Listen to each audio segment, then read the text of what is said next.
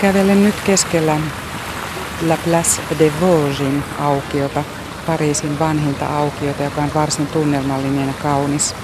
Yksi kaikkein historiallisimmista aukioista. Las de Vosgia koristavat kauniit suihkulähteet, joita on useampia joka nurkalla. Tämä auki on hyvin yhtenäinen arkkitehtuuriltaan. Punaiset tiilitalot reunustavat tasaisesti tätä symmetristä aukiota. Ja nuo kuninkaalliset asunnot, jotka ovat hiukan korkeampia kuin muut talot, erottuvat selkeästi kokonaisuudesta. Le Marais kaupunginosa, jossa aukio sijaitsee, on sekin Pariisin vanhimpia. Aikoinaan pelkkää suota, mutta jo 1100-luvulla tähän soiseen maisemaan tulivat temppeliherrain ritarikunnan munkit. Ritarikunta, joka, joka asettui tähän kaupungin osaan ja perusti tämän. Myöhemmin Le Marais on tullut tunnetuksi lähinnä juutalaisten kaupungin osana 1200-luvulla ja sitten varsinkin 1600-luvulla, kun tämä oli hovielämän keskus ja Pariisin ylhäisö asui näissä komeissa rakennuksissa tai tässä kaupungin osassa hyvin lähellä. La Place de Vosges, Pariisin vanhin aukio. Aukiota alettiin rakentaa vuonna 1609 kuningas Henrik IV määräyksestä. Henrik IV ei itse koskaan ehtinyt tätä aukiota nähdä, koska hän kuoli vuonna 1610 ja aukio vihittiin käyttöön vuonna 1612. Tällöin hallitsijana oli jo Ludwig XIII ja aukio avattiin hänen ja hänen puolisonsa Anne Itävaltalaisen häiden yhteydessä.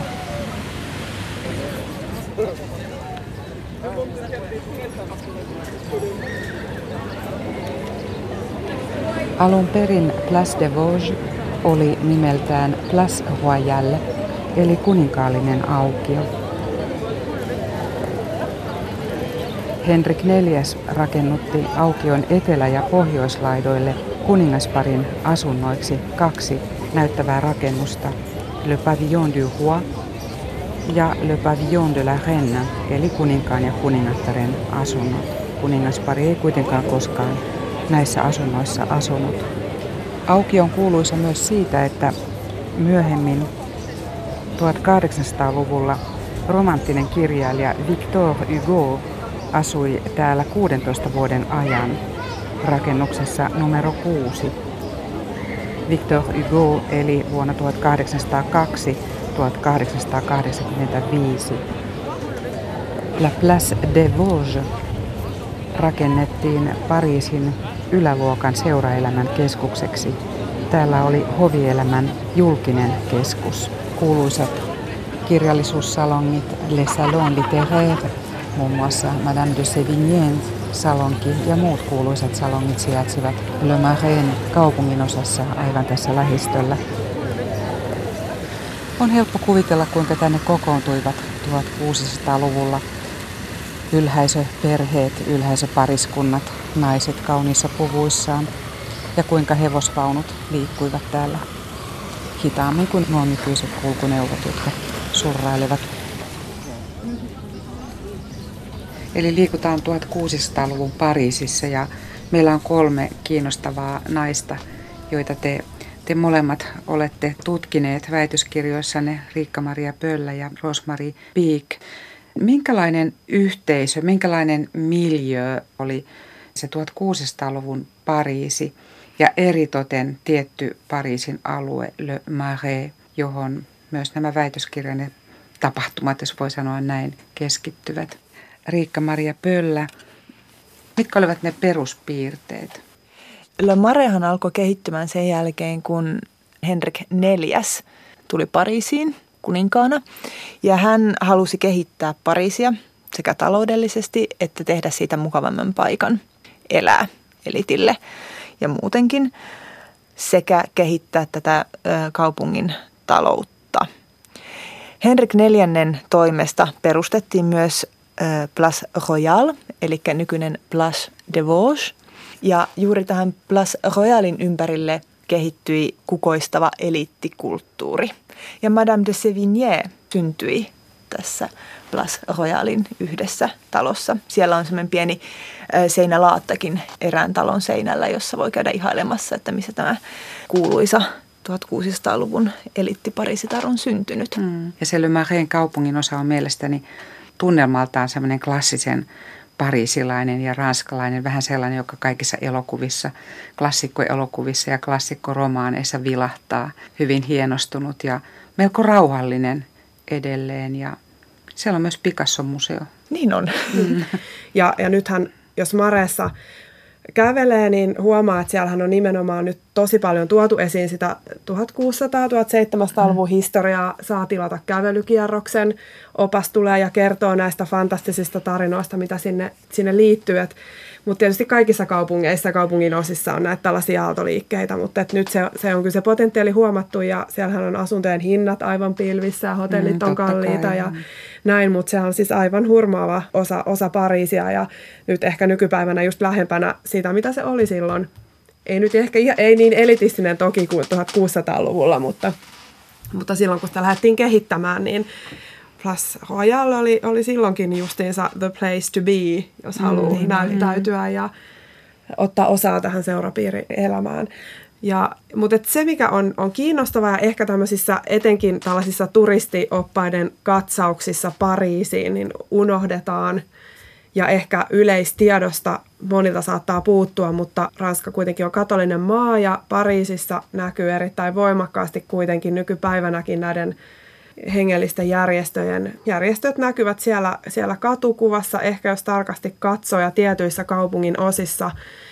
Ja oikeastaan 1600-luvulla puhutaan tästä Pariisin suuresta metamorfoosista tämmöiseksi Ranskan, se oli Ranskan suuri vuosisata, niin Pariisi on se näyteikkuna koko tälle upealle valtiolle ja sivistykselle, kaikelle mitä, mitä Ranskassa on. Mutta samaan aikaan me äh, tänne tässä maassa kuitenkin koettiin myös katolinen reformaatio, jonka myötä Pariisissa tapahtui myös tämmöinen niin kuin uskonnollinen metamorfoosi siinä kaupunkikuvassa. Eli puhutaan luostarin renesanssista, joka alkoi tapahtumaan about samoihin aikoihin, kun Henrik IV suunnitteli ja sitten hänen seuraajansa ja, ja nämä arkkitehdit ja rakentajat toteuttivat näitä uusia ylimystöasuinalueita esimerkiksi Le Maréssa ja muuallakin, että tähän samaan aikaan siis – hengeli, hengellisistä asioista enemmän kiinnostuneet eliitin jäsenet rakennuttivat sit upeita luostareita ja siellä oli siis osittain samoja arkkitehtejä kuin täällä Mareen näissä hienoissa kaupunkipalatseissa. Ne oli ylellisesti koristeltu, okei ne oli askeettisia, mutta, mutta ehdottomasti siis arkkitehtuurin helmiä ja hirveästi syydettiin rahaa. Ja mm. eliitti niin myös osoitti valtaansa sitä kautta ja, ja kirkko osoitti mahtiansa, että, että hekin näkyivät Pariisissa voimakkaasti. Että se oli ulkoinen tapa näyttää mahtia, rahan paljoutta, rikkauksia. Ehdottomasti. Mm. Ja, ja täällä hengellisellä puolella tämä hengellisen Pariisin muutos, niin se on erityisesti tuolla Rue Saint-Jacquin kulmilla vasemmalla rannalla. Siellä on niin useitakin paikkoja, joihin alettiin todella voimakkaasti rakentaa uusia luostareita. Mutta sitten on esimerkiksi ehkä nykyperspektiivistä aika hauskaa, niin Rue Saint-Honoré, niin se oli erittäin suosittu. Nythän me tiedetään, että se on mm. aivan mieletön luksus kauppakatu, niin, niin siellä, siellä tuli tämmöinen luostarikeskittymä. Ja myös Louis de Mariakin tarinassa, niin silloin kun hän oli vielä naimisissa, eli tätä tällaisen maallisen eliittinaisen statuksen mukaista elämää hän asui totta kai Le Maréssa. Aviomies kuolee, hän haluaa omistautua enemmän uskonnolle, hän muuttaa tuonne Rue Saint-Jacquin puolelle. Mm.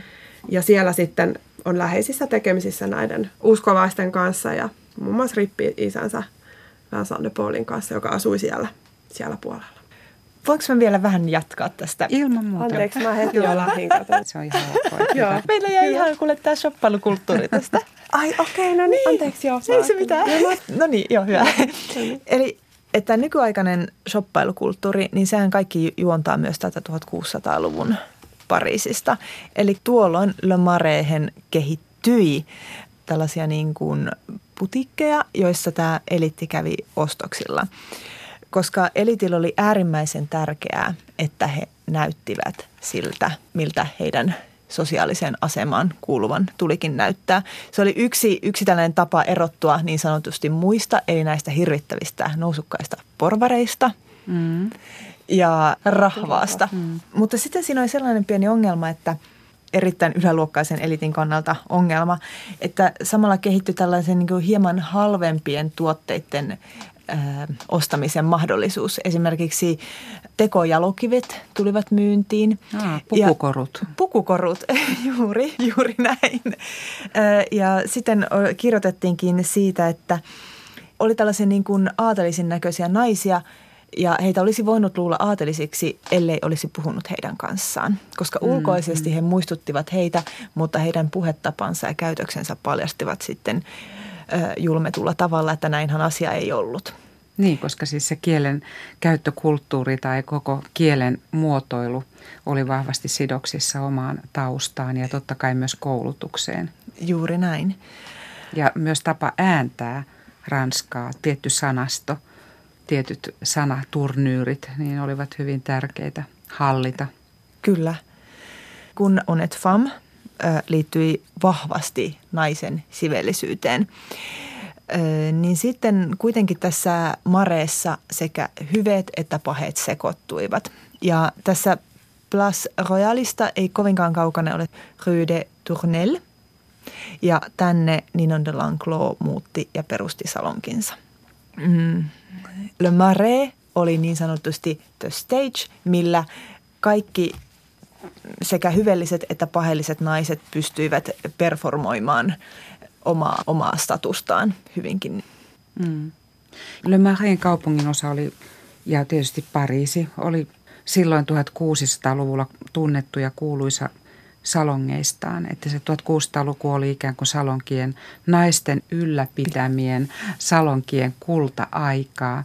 Ja minkälaisia nämä salongit olivat, koska niitähän oli useita kymmeniä, varmasti vähän erilaisia. Kyllä. Esimerkiksi Madame de Sévigné kävi salongeissa, joita ei leimannut millään tavalla mikään pahellinen käytös, vaan siellä puhuttiin, puhuttiin kirjallisuudesta ja, ja siellä kävi ainoastaan koulutettuja hyvän, hyvän maineen omaavia henkilöitä. Ja se, mikä on erittäin mielenkiintoista, niin nämä salongit oli naisten aluetta. Se oli naisille mahdollisuus olla tällaisessa asemassa – joka määräsi, mistä puhuttiin ja ketä kävi paikalla. Eli se oli vaikuttamista. Kyllä.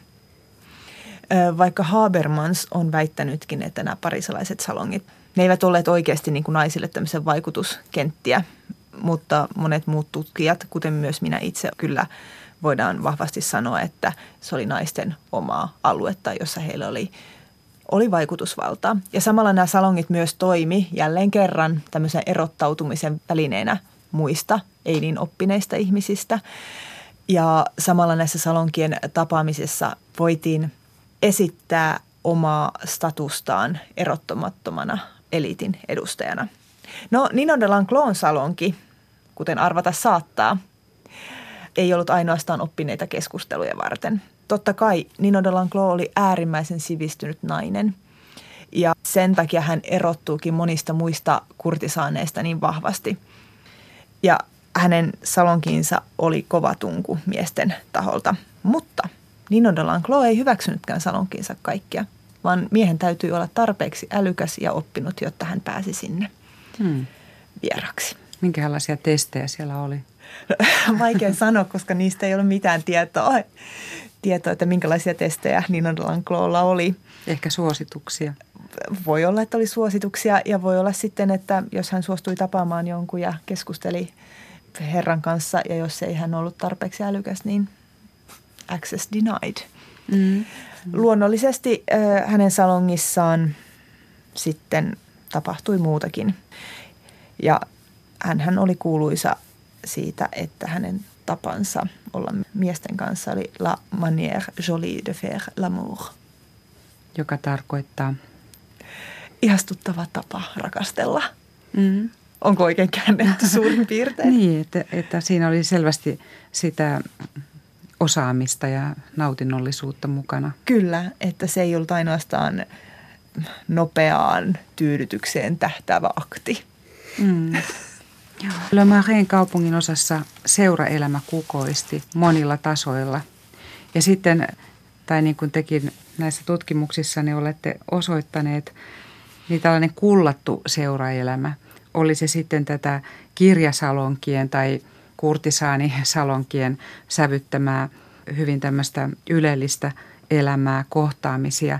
Tai sitten toisaalta tämä Louise de Mariakin edustamaa hurskaiden naisten seurapiirielämää, jolloin näytettiin rahalla rakentamalla luostareita, niin sekin oli tällaista kullattua seuraelämää. Että hyvin kahtia jakautunutta, että siinä oli tämä sivistys, jota vielä höysti tietynlainen ajanviete ja kevytmielisyys ja sitten tämä hurskas elämäntapa. Että aika raskaita rooleja nämä naiset vetivät siinä yhteiskunnassa. Että kun miettii näitä seuraelämän suuria daameja, jotka, joiden oli pakko pukeutua ja kantaa koruja, aitoja tai pukukoruja, aina viimeisen päälle pukeutuneena ja valmiina vastaanottamaan vieraita. Ja sitten taas tämä hurskasten naisten vastuullinen ja moraalinen habitus, niin aika, aika kovat kehykset näillä naisilla oli. Hmm. Äh, Madame de Sevigny on kirjoittanutkin, että, että tästä eliitin elämäntavasta, joka on täynnä niin kuin illallisia ja vierailuja ja jatkuvaa huolta, huolta omasta ulkonäöstä ja käytöksestä ja siitä, että onhan maine tarpeeksi hyvä hovissa, että, että sitten Pariisissa. Ja erässä kirjassaan hän eh, kirjoittaakin tyttärelleen Madame de Grignanille, että milloin minä oikein saan olla rauhassa. Niin, että siinä on julkiksen paineet. Kyllä, nimenomaan. Mm. Mutta sitten taas, jos ajatellaan tätä avioliittokäsitettä, niin tässäkin on nyt tätä kahtia jakautumista tai kaksi hyvin erilaista ääripäätä. Eli Madame de Sévigné, joka, joka edusti tätä siveää tai jopa aseksuaalista eliitin aviovaimoa ja eli avioliitossa, jossa varmasti oli rakastajattaria olemassa siinä elämässä ja – tietenkin saattoi, ei ehkä hänellä, mutta vastaavasti saattoi olla muilla naisilla myös rakastajia. Että se kuitenkin se rakastaja rakastajatar kulttuuri on olennainen ollut Ranskan ylhäisössä ihan viime aikoihin asti ja varmasti on edelleen. Se on sisäänrakennettua. Ja sitten tämä Louise de Mariakin edustama Jeesuksen hyveellinen morsian. Että tässä on kaksi avioliittomallia. Rosmari Pick Kumpikin no, aika no. hankala naiselle. Joo, uuden ajan alussa on, oli semmoinen lentävä lause, että aut maritus, aut muurus. Eli sä joko valitset, tai naiselle sopivaa on mennä naimisiin tai mennä luostariin.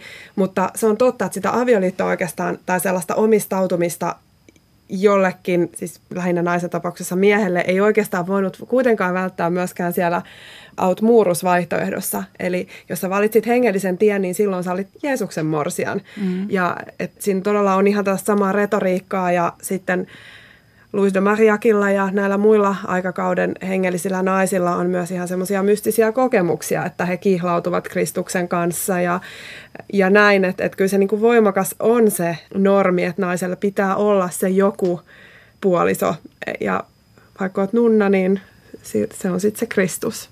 Niin ja sitten se väylä, että jolla, jolla kuitenkin ilmasta rakkauttaan ja joka sitten löytää väkisenkin fyysisiä muotoja, naisia kun ollaan, mm-hmm. niin sitä on vaikea piilottaa, vaikka joka tapauksessa kaikki normit olisi siinä läsnä tukahduttamassa juuri sitä, sen takia, että naisissa on voimakas, voimakas seksuaalisuus joka tapauksessa olemassa, niin voin kuvitella, että siellä nunnakammioissa on tapahtunut kaikenlaista. Äh, Kyllä, kyllä. Mun lähdeaineistossa semmoisesta ei puhuta muuta kuin tämän yhteisön säännöissä, jossa, jossa tota, kielletään liian läheiset ystävyyssuhteet. Eli siitä voidaan päätellä, että no, jos täytyy kieltää tämmöinen asia, niin siihen on varmaan ollut jonkinlainen syy. Ja kyllähän Louis de Mariakin elämäntavassa, itse asiassa avioliiton aikana, etenkin avioliiton jälkeen ja myös johtajattarena, niin, ja sitten samaten, mitä hän opetti näille sisarille, jotka liittyvät tähän järjestöön, niin siinä on voimakas, voimakkaasti sellaisia harjoitteita, joissa niin pitäisi itsestään kitkeä sitä sellaista seksuaalista halua, mutta ehkä sitten sellaisena vähän vastakarvaa lukevana historioitsijana, tutkijana, niin voi ehkä nähdä, että se on sellaista sublimointia. etenkin 1600-luvun alkupuolella näissä hurskaissa piireissä oli tosi tyypillistä tämmöiset aika voimakkaat ruumiilliset harjoitteet. Ihan tällaista niin kuin nykypäivän puhuttaisiin tämmöistä masokistisesta mm, masokismia. Luisin kohdalla mulla ei ole tästä mitään lähdeaineistoa, mutta tiedän, että Ranskassa tunnetaan aika paljonkin tämmöisiä hurskaita naisia, jotka heillä on tämmöistä hyvin erikoista hartautta ää, niin kuin haavaumia kohtaan ja, ja tässä on tämmöistä keskiaikaista traditiota, jossa, jossa oikeastaan tämmöinen haavauma, esimerkiksi tällaisen sairaan, nämä naisethan vieraili sairaaloissa tervehtimässä näitä sairaita, niin, niin tällaista niin kuin hartautta niiden sairaiden näitä haavaumia kohtaan. Ja tässä on tosiaan tämmöinen keskiaikainen perinne siitä, että nämä haavaumat nähdään Kristuksen haavaumina ja sitten on esimerkiksi ikonografia, eli tämmöistä kuvallista aineistoa, jossa tämä suorastaan naisen vulvaan vertautuu tämä haavauma ja, ja on, on tämmöisiä näkyjä näillä naisilla ja kirjoituksia, että tämmöiset märkivät haavat. Ja, et, et siinä voi ehkä tällä vast, vastakarvaa lukeva historioitsija, niin hänelle ehkä saattaa tulla mieleen, että olisiko tässä semmoinen, missä nyt sublimoidaan sitä seksuaalista halua ja tarvetta. Tällainen haavaamiin kohdistunut hartaus, niin silloin tosi vahvat keskiaikaiset juuret. Eli jo silloin tämmöiset hengelliset naiset, nunnat tai, tai vaikka ihan aviovaimot, mutta jotka halusivat harjoittaa tällaista uskonnollista elämäntapaa siinä ohessa, niin jo keskiajalla kävivät vierailemassa esimerkiksi leprasairaiden luona ja, ja nukkuivat heidän kanssa ja kaikkea tällaista näihin haavaumiin silloinkin jo kohdistettiin tämmöistä erikoislaatuista huomiota. Mutta, mutta se ehkä, mikä, mikä kuvaa sitten, tai on, on erityistä tässä Louis de Mariakin aikalaisten tapauksissa ja siinä aikakaudessa on se, että itse asiassa katsottiinkin, että on hyvin luontevaa naisille harjoittaa tätä tällaista laupeutta ja se on nimenomaan naisten tehtävä. Ja Louis de Mariakilla on kirje, jossa hän kirjoittaa, että meidän vuosisadallamme on selkeää, että Jumala katsoo, että naisten pitää toimia laupeuden hyväksi ja miesten politiikassa. Että, että Louis de Mariakilla oli hyvin, hyvin konservatiivinen näkemys näistä sukupuolten tehtävistä, mm. mutta mutta se on totta, että, että 1600-lukua kyllä leimaa erityisesti Ranskassa hyvin voimakkaasti naisten oikein suorastaan rynnistys näihin kirkon puuhiin ja erityisesti tänne laupeuden töihin. Mm. elämään sillä tavalla hengellisesti. Ja, ja vaikka siinä on toki se aspekti, että taas oltiin sitten, nyt ollaan sitten Kristuksen morsiammia, mutta mä näkisin, että tämä luostarimaailma ja tämä hengellinen maailma, jossa naiselle ei kuitenkaan ole sitä maallista aviomiestä, niin kyllä se tarjosi ihan valtavasti mahdollisuuksia. Siis luostarissa sai kuitenkin oppia, oppi lukemaan, kirjoittamaan, sai lukea hienoja teoksia Aristoteleesta lähtien. Luettiin kaikenlaista, totta kai kristillisiä auktoreita eniten – mutta kuitenkin ja meditoitiin tekstejä ja pohdittiin hyvää ja pahaa ja, ja sillä tavalla niin kuin aivojumppaa oli hyvin paljon tarjolla. Ja mieletöntä niin kuin naisten välistä verkostoitumista, jota juuri tässä väitöskirjassakin jäljitän, että on valtavat naisverkostot, jotka Ranskassa itse asiassa ovat pääasiassa lyömässä, auttamassa tätä katolista reformaatiota lyömään läpi Ranskassa. Ja naiset ovat siellä pääjoukoissa perustamassa näitä uusia luostareita ja mm. heillä on hirveä into tällaiseen ja he pystyvät sen tekemään.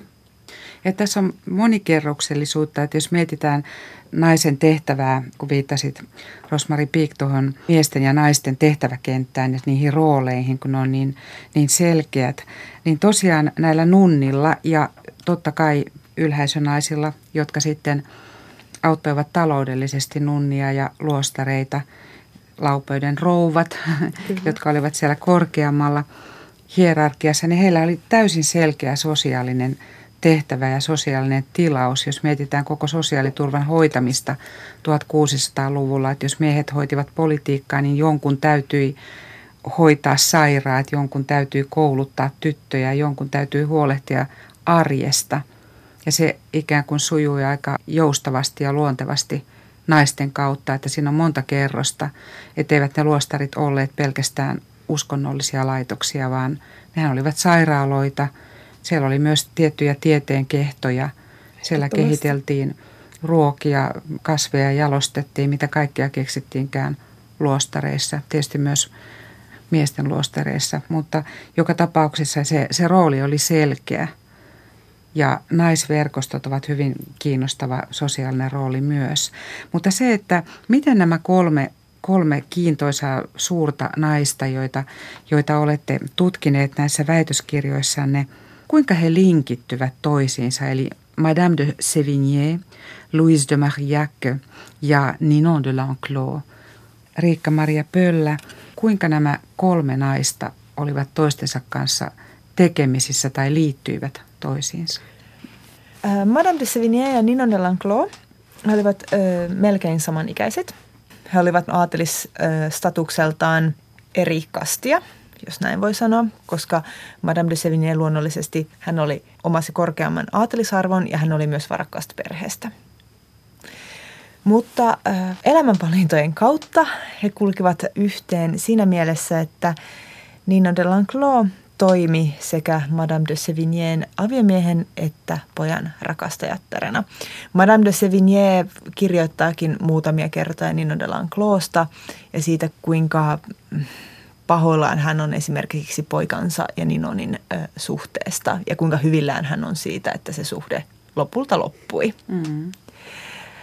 Sitten Madame de Sévignén isänpuoleinen isoäiti – Jean de Chantal, hän oli myös tämmöinen erittäin uskonnollinen nainen, joka oli omasi korkean arvon kirkollisissa piireissä. Ehdottomasti, eli Jean de Chantal äh, oli perustamassa äh, l'Ordre de la Visitation de la Sainte Marie, eli mm, ehkä suomeksi visitaatio sisarkuntaa yhdessä François de Salin kanssa. Ja äh, Louis de Marillac, Vincent de Paul ja sitten taas Jean de Chantal ja François de Sales, he olivat kaikki hyviä ystäviä keskenään.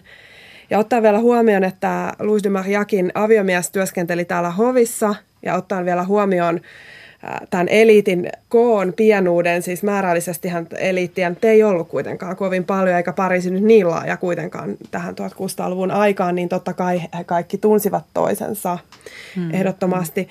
Ja äh, Louis de Mariakin ja Ninonin suhteeseen liittyy semmoinen hauska mahdollisuus. Me ollaan Riikka-Marian kanssa spekuloitu sitä, että on itse asiassa hyvinkin mahdollista, että vaikka Louis de Mariac oli tietysti todella hyveellisistä piireistä verrattuna mm. Ninon de Lancloshon, niin voi olla, että 1650-luvulla Oliko 1657? Joo, eli 1650-luvun loppupuolella voi olla, että Louis de Marillac ja Nino de Lanclos ovat jopa tavanneet, koska tällöin kuningatar äiti Anna Itävaltalainen oli hermostunut Ninonin käytökseen hovissa. Vei kaikki miehet tai vei, vei, houkutteli kaikki äh, hovin miehet Pariisiin. Ninon de Lancloslahan ei ollut minkäänlaista mahdollisuutta mennä ikinä hoviin niin, itsessään Versaihin. Kyllä, ja sitten Anna Itävaltalainen määräsi Ninonin tällaiseen vähän niin kuin arestiin, tällaiseen yhteen parisilaiseen luostariin, Le Madlenot nimiseen luostariin.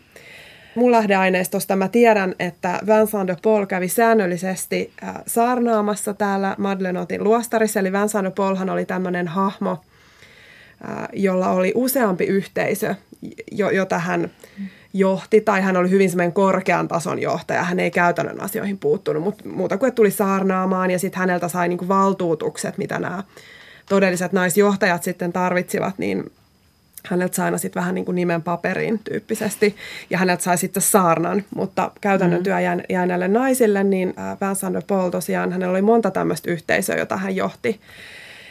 Ja yksi oli tämä Madlenot ja Vincent de Paul oli erittäin kuitenkin vielä oli voimissaan tuolloin vuonna 1957. Varmasti Louis de Marillac hänen kanssa kävi siellä, että voi olla, että he ovat tavanneet Ninon ja Louis täällä luostarissa.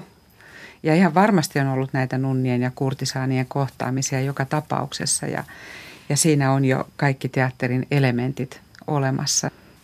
Mutta mm, jutellaan vielä hetki siitä ihanasta La manière jolie de faire l'amour, joka oli kurtisaani Ninon de Lanclon tapa rakastella, eli rakastella eli harrastaa siitin eloa, kuten Juuri näin. aikaisemmin sanottiin. Näinhän sanottiin vielä 1900-luvun alussakin Suomessa. Ja sitten 1600-luvun pornografiasta, koska sitähän oli olemassa, sitä on aina ollut olemassa toisin keinoin kuin nyt, mutta ilmiö on ollut olemassa. Kyllä, 1600-luvulla siitin elu oli vahvaa. Siitäkin huolimatta, että tuolloin uskonnon, uskonnon merkitys korostui yhteiskunnassa ja seksuaalisuus haluttiin todellakin kahlita. Ja se kuului ainoastaan avioliittoon ja lasten tekemistä varten. Tämä hiljaisuus seksuaalisuuden ympärillä näkyy erityisesti siinä, että 1600-luvun varsinkin naisten seksuaalisuutta on melkein mahdotonta tutkia, koska naiset vaikenevat siitä. Ainoastaan joissakin näissä tuomiokirjoissa siitä puhutaan, mutta, mutta silloinkin se löytää aina tämmöisen niin kuin hirvittävän negatiivisen muodon. Totta kai, koska on, on tapahtunut jotain, mikä on jouduttu viemään ihan oikeuteen asti. Mutta meillä on onneksi jäänyt muutamia pornografisia kirjoja muistutukseksi siitä, että miesten sekä naisten nautinto oli erittäin tunnettua ja se, se kuului myös elitin elämään. No mä vaan sanoa sen, että näissä pornografisissa teoksissahan tämä uskonto oli sillä tavalla läsnä, että, että nunnien väliset touhut oli oikein tosi suosittua kuvastoa. Mm. Ja se, niin kuin aivan valtava kiinnostus sitä, sitä aihetta kohtaan. Ja. Esimerkiksi Venus dans le cloître ou la religieuse en chemise kirja, niin, niin sehän kuvaa juuri tätä Kyllä. luostarissa nunnien välillä tapahtuvaa elostelua, elostelua ja ilosta, iloista elämää. Eli Venus luostarissa ja, ja, ja nunna paidassa. Mm. Kyllä. Mm.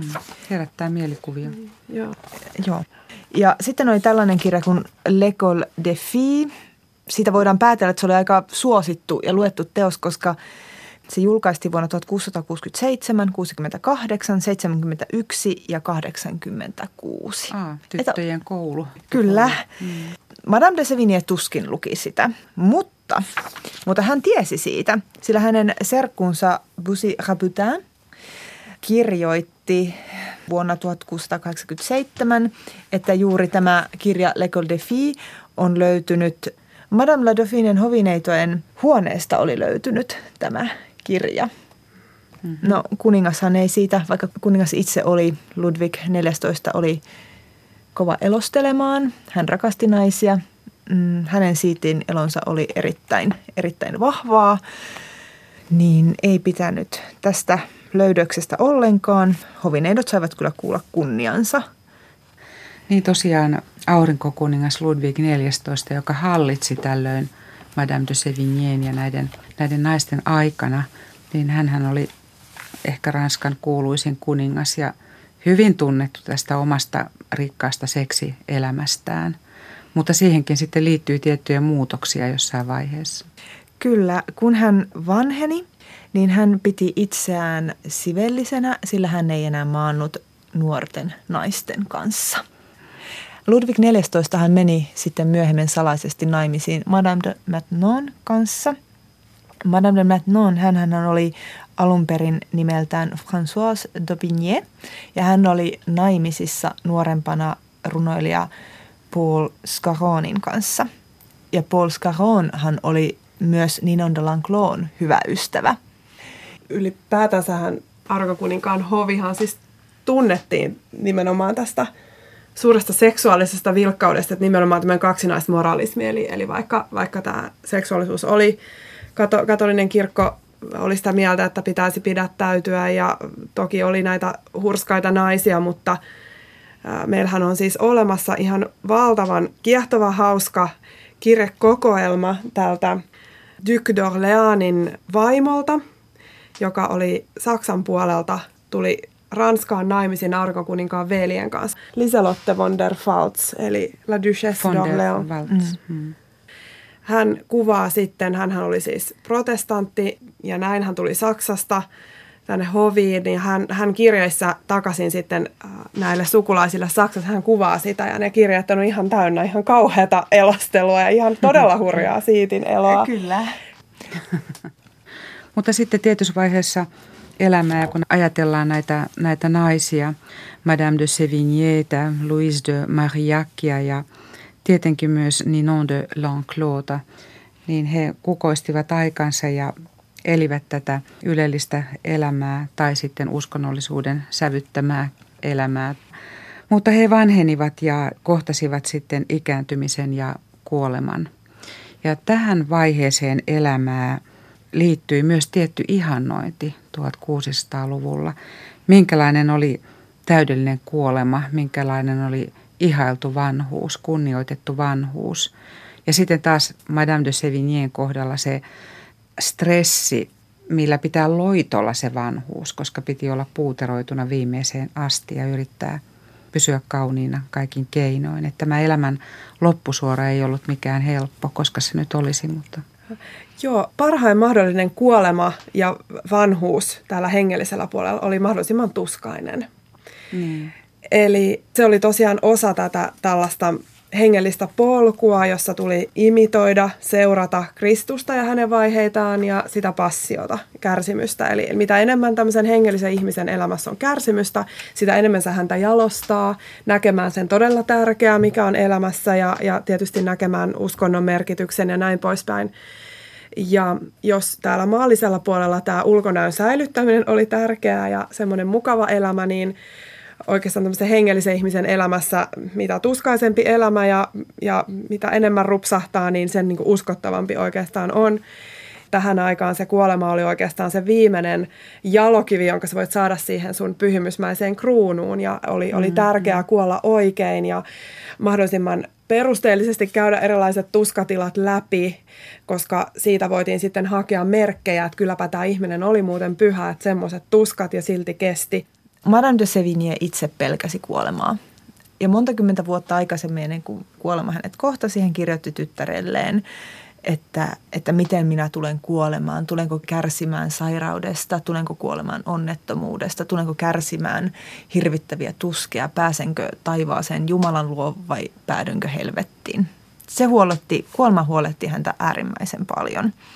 Mutta se, mikä ehkä tässä vanhuudessa oli kaikkein haastavinta Madame de Sévignélle, että niin on Lanclolle plus muille tällaisille kauniille elitin naisille, että heidän ulkonäkönsä rapistui. Ja äh, elitin naistahan monesti arvostettiin juuri hänen kauneutensa vuoksi. Mutta toisaalta tässä on sitten sellainen hassu, hassu juttu, että, että jos sä olit kerran saavuttanut tämän eliittinaisen statuksen, onet fammen, susta ei koskaan tullut rumaa.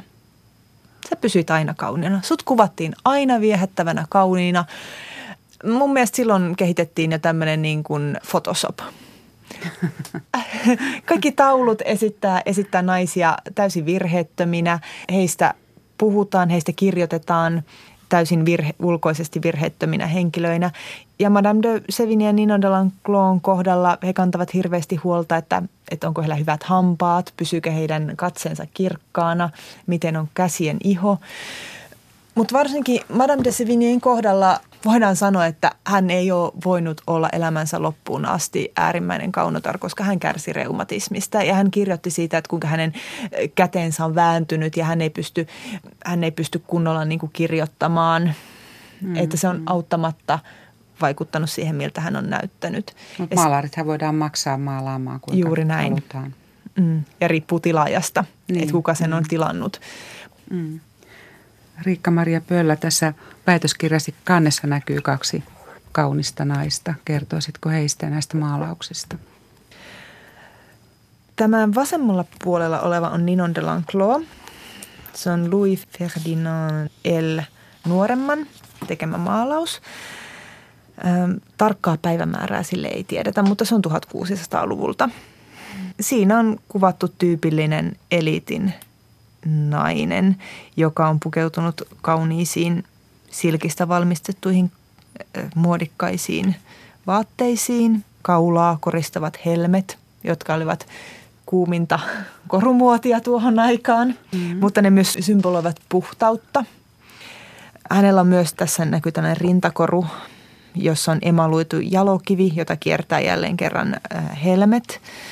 Hänen hiuksensa on kiharrettu muodikkaasti – Ja jos vertaamme sitten tähän oikealla olevaan Madame de Sévignétä esittävään maalaukseen, sen on maalannut Claude Lefebvre vuonna 1665, niin hirvittävän suurta eroa ei näiden kahden naisen välillä ole. Voisin toistaa nämä samat asiat. Muodikas silkistä valmistettu puku, helmet, koristavat kaulaa, kiharretut hiukset, emaloituja jalokiviä puvussa, valkoista pitsiä hiansuissa. Ja tähän mun mielestä tiivistyy juuri Onet Fammeen liittyvä tärkeä piirre, eli täydellisyyteen hiottu ulkonäkö. Ja, ja tämä on ollut erittäin oleellista Ninon de Lanclolle, jotta hän on voinut kokea itsensä osaksi arvostettua elittiä, mutta samalla myös elitin on pitänyt voida nähdä hänet myös ulkoisesti yhtenä heistä. Ninon de Lanclos myös puuteroi itsensä. Hänen perukirjassaan mainitaan nimenomaan hopeinen puuterirasia. Hänellä on myös huulipunaa, kuten Madame de Sévignéllä, ja hänellä on poskipunaa, kuten Madame de Sévignéllä. Ja hän kyllä suojasi itsensä hyvin auringolta. Noudatti kaikkia näitä kyllä. sääntöjä. Madame de Sévigné on täysin täysin kalpea ja Kyllä. todella, todella puuteroitu. Ja ilmekin on aika samanlainen näillä, näillä kahdella on. naisella. Tämmöinen hertainen, levollinen, harkittu hymy. Kyllä. Ystävällinen hymy ja viipyilevä katse. Joo.